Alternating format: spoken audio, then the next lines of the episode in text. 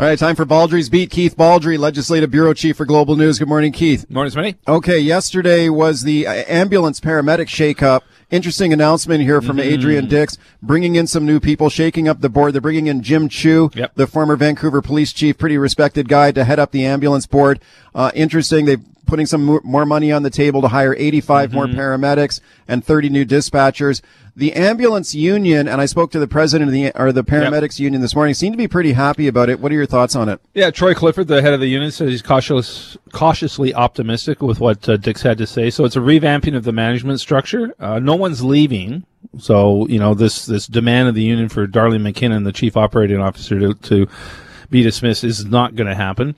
Uh, but there is going to be a, a, restructuring, so there's going to be people uh, in more senior positions. Jim Chu, the chair of this new board or this restructured board that's going to be looking after the situation.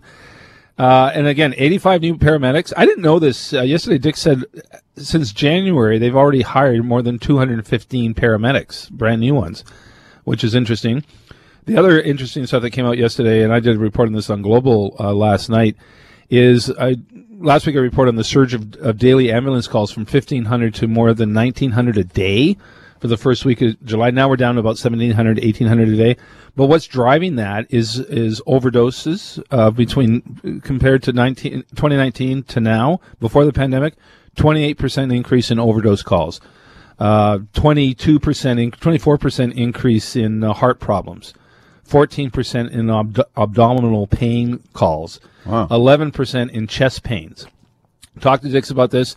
They can't quite put a finger on why there's this big surge in emergency calls uh, that the ambulance service is really tr- desperately trying to keep pace with. And, and yesterday's announcement will go a, significant way to keep pace, but I'm not sure it's going to be enough to really have a, a huge impact over the course of the summer. If well, these if these cases in terms of emergency calls continue on a daily basis, uh, the, we're still going to have long waits for ambulance. Well, I thought what we saw yesterday was an admission that the system uh, is inadequate and it mm-hmm. failed during this heat wave, and it, it was a change of direction from I think the the talking point from this government over the last month or so that they've done everything they can. They've increased the spending on, on emergency services. They've hired hundreds of more paramedics. Darlene McKinnon, the woman that you referenced, the head of emergency services BC at one point said she thought that the emergency response during the heat wave was a good job. She thought they did a good job. And this is why a lot of people wanted her fired. Dix kind of yesterday came to her defense and and said that there are people who have been unfairly singled out that have worked hard uh, during this crisis. You know, you rarely see heads roll in, in these situations. No. You, you know, how often you see people get fired? They just don't get fired. What they're doing instead of bringing in new people, putting some more resources on the table, but will it be enough? Well, it's gonna it's, it's gonna have a, uh, an impact, but will it have a, b- a big enough impact to uh, to lessen the number of long waits for ambulance calls? Again, uh, can't quite explain why more and more people in significant numbers have nothing to do with the ambulance service. They're just phoning nine one one. There's more calls, and yeah. it's probably uh, speculation is it's uh, people who may feel some certain medical conditions and they're not comfortable or confident in virtual care. Keep in mind in the pandemic Everybody's been dealing with their doctor, if you fa- have a family doctor, virtually. Now, I think people are, are wanting more physical, in person contact with uh, healthcare, and that's why we're seeing a surge. Okay, let's play a clip here of Adrian Dix, the health minister, yesterday saying the system needs to do a better job. The events of the last few weeks make it clear that there's more work to be done. That essential partnership, the necessary confidence that when we call 911, help is on the way, has been tested. And now it needs to be strengthened and restored let there be no doubt our emergency health service system must work better for the people who call upon it and for those who answer the call for help. Okay, I thought that was an admission. They need to do a better job. Yep. Oh, I don't see how you can argue that they couldn't do a better job when you have those yeah. those types of uh, stories that we've been showcasing on NW and, and, Global for some time. Long waits, unacceptable. The other interesting, well, a couple other interesting announcements yesterday. Uh, they're now going to be examining the scope of practice for firefighters with an eye to expanding the scope of practice for firefighters. So firefighters are now going to be added uh, more responsibility to be able to respond to uh, situations that paramedics might right now be the ones responsible for responding to. So that's going to be interesting. There'll be recommendations coming in uh, by early September to change that. The other thing is more resources, and, and Troy Clifford talked about this. uh, for the mental health uh, um, situation for paramedics because a lot of paramedics have had significant uh, mental health issues through this pandemic. They're overworked. They're on the front lines. They're overwhelmed, and they need su- support, and they're going to get it. Okay, I had a fascinating interview earlier on the show with Ken Boon, who is a rancher, represents the Ken. largest cattle ranching associate. He's been around a long time and a, a really strong advocate for the cattle ranching sector. And he he painted a very horrifying picture of the wildfires in the interior and the threat to livestock, animals, ranchers, uh, and, and you know lives on the line. And he's asking for help. And one of the things he told me was he wants an, an emergency declaration by the province, which the province seems to be resisting at this point. Let me play Mike Farnworth here, the public safety minister, on the pressure to call a state of emergency in BC. Have a listen. When a provincial state of emergency is is required. Uh, that's based on the advice and the expertise of the men and women in the BC Wildfire Service. And I have every confidence uh, that when they uh, say it's time to, to put one in place, we will put one in place. He doesn't need a recommendation from the wildfire service, though, to call a state of emergency. He's the minister. He- Yeah, he Right? doesn't need one, but he's his view is, as his predecessor Todd Stone and others were, that they won't act unless there's the advice from the professionals. And so far, that advice is not there. Still not entirely clear. I mean, I've been in correspondence with some some people in Kamloops as well. Uh, of cattlemen really having to euthanize their animals so they don't get burned in these these wildfires that are spreading very and Kamloops is a really bad situation right now uh, as is much of the uh, north of there and the Cariboo and such. So it's uh, it's likely to dwarf what we saw in 2017 in terms of hectares burned and and evacuees. But uh, it's still not entirely. I talked to farmers about this yesterday. It's still not entirely clear how a state of emergency deals with the cattle situation. Uh, maybe Ken. Well, he t- well he told me that if they declared a state of emergency, it would help leverage emergency funding to, to help these I don't cattle ranchers. see any reference to that in the Emergency Act, where the declaration is is laid out. Um, but I, I think the government can always provide funding. I mean, Yeah. I don't think you need an emergency declaration. You they can you can provide funding on all sorts of mechanisms. Yeah, and also Milobar, Peter Milobar, the Liberal MLA, who's been sort of leading the charge on this for the Liberals, said, Yeah. well, he they want a public emergency declared, and he said it would allow uh, more effective ability to fight fires by having the ability to move across private land to fight fires. Well, there is a provision in the Emergency Act that, that would give the minister the power to uh, uh, seize personal property or personal equipment. Uh, so that is in the act, and that's one of the things the Emergency Act does is it literally allows the province to go in and, and grab helicopters and planes from private companies, and it could acquire land as well. So Milobar is right. Okay, let me ask you about the uh, the pressure to reopen the border and whether that be a wise idea, especially with COVID rates in the United States, which uh, in some Oh, cases are, are not good. Now, have a listen to this. This is extraordinary. This Uh, is scary. Yeah, okay. This is a guy named Alex Berenson who is speaking at the CPAC conference, which is a, which is a very large uh, conservative, Conservative. gathering gathering of um, of pretty hard hardcore conservatives in the United States, and every Republican worth the worth their salt shows up at this thing. And this was the recent CPAC conference in Texas. Now, listen listen to this panel discussion here when he talks about uh, the pressure to vaccinate people, and then listen to the audience response here. Have a listen. clearly they were hoping, the government was hoping, that they could sort of sucker 90% of the population into getting vaccinated, and it and, and it and it isn't happening, right? There, there's a y- younger people are well aware of what the risks really are, and they're well aware of the side effect profile. Okay, so he says people are not getting suckered to get the vaccine, and this is an applause line at one of the largest uh. conservative gatherings in the United States. So the American, What's going on? So the American South and Midwest have very low vaccination rates. I mean, it, it really, you look at the blue states are Democrats, red states are Republicans.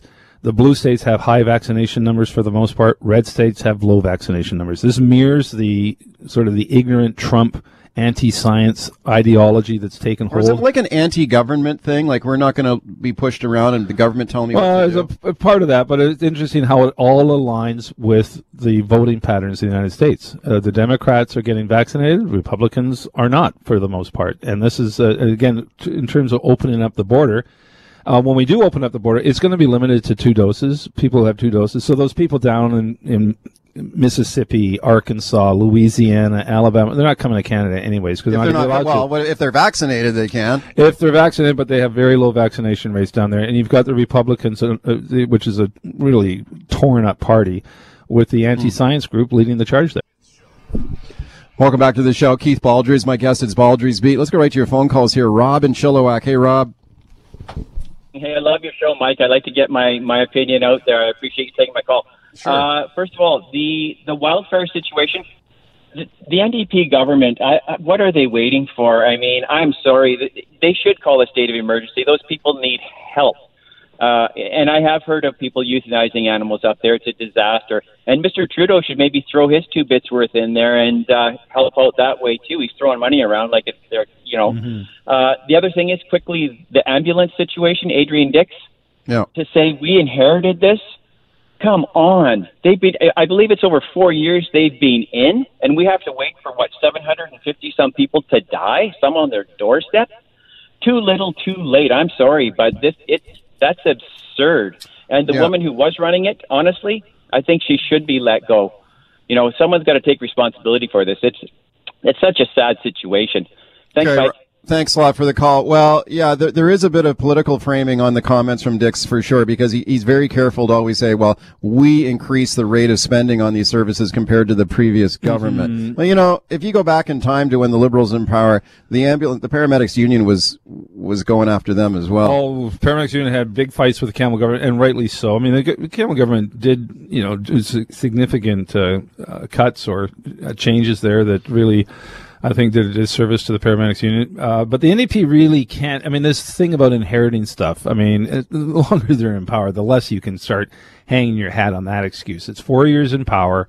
I don't think really the it, it doesn't resonate to blame the liberals for things right And now. as for the caller's comment about a state of emergency on the wildfires in BC, like what would be the downside of a state of emergency? Do you think this government maybe does not want to call a state of emergency because it would be bad for tourism?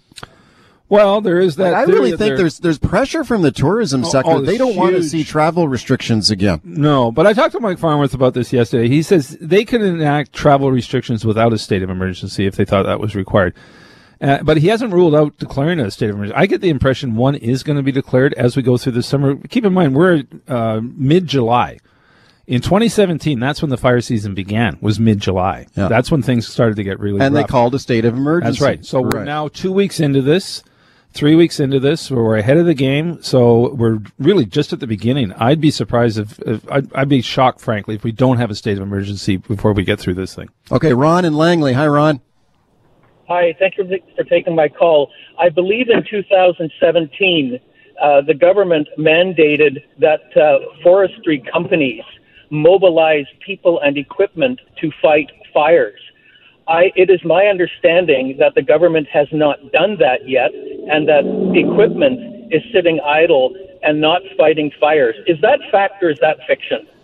I'm not entirely sure, but you're right. The under a state of emergency, the government would have the power to direct uh, individuals or companies to uh, to do certain things or to take their equipment to fight fires, and notably, that usually involves helicopters, uh, airplanes that can uh, be involved in terms of ferrying uh, firefighters around, or if they have the ability to scoop up water. So uh, again, don't rule that out from happening uh, this summer.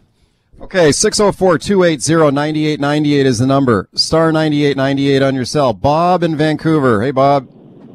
Hi, a couple of things here. Number one, AstraZeneca. Apparently, we have literally truckloads of it. It's got a best before date coming up pretty soon. Uh, if we're not going to use it, we should make sure some other country gets the benefit of it. Yeah. Uh, number two, uh, as far as the uh, uh, Keith says the, uh, the Republicans are in disarray or a torn party, guess what? They're going to win the House and the Senate in the next election. You heard it, heard it here first. And one more thing I'd like to say. I'm not going to blame Horgan, and I'm a BC Liberal supporter. This has been a bit of a moving target. I think Dix has done a good job. And I think a big part of this that the media doesn't talk about, not enough people mention it. Every single day of the year, there's about, you correct my number, but I think it's about 35% of the paramedics are not on the job. I don't care how stressful mm-hmm. it is. Everybody needs to go to work, and they're making a game of this. And the union head from the paramedics is being disingenuous and dishonest. We've now hired another 85 and all that's going to do is allow the other ones to stay home and end up working okay. three days a week. Okay, okay thank, thank, thank you for the call. Right, I, I mean, going I, on there? Okay, first of all, AstraZeneca, we have about 63,000 doses remaining of AstraZeneca. We're only administering less than 500 doses a day of second doses. The, the demand for that has completely dropped. Uh, Adrian Dix this week uh, did say that, so the expiry date for those doses is at the end of August. I would think by mid August, we're probably going to be shipping 30,000, 35,000 doses to other countries because they're not being used here in terms of the expiry. In terms of Republicans, I actually heard it first on Fox News that they're going to win the, the Senate and the Demo- uh, oh, they might. and the House. They may very well do that. Yeah. Uh, and in terms of paramedics uh, staying home, look, they're uh, frontline workers. They have uh, they're worked off their feet. I'm not going to second guess a paramedic for staying home.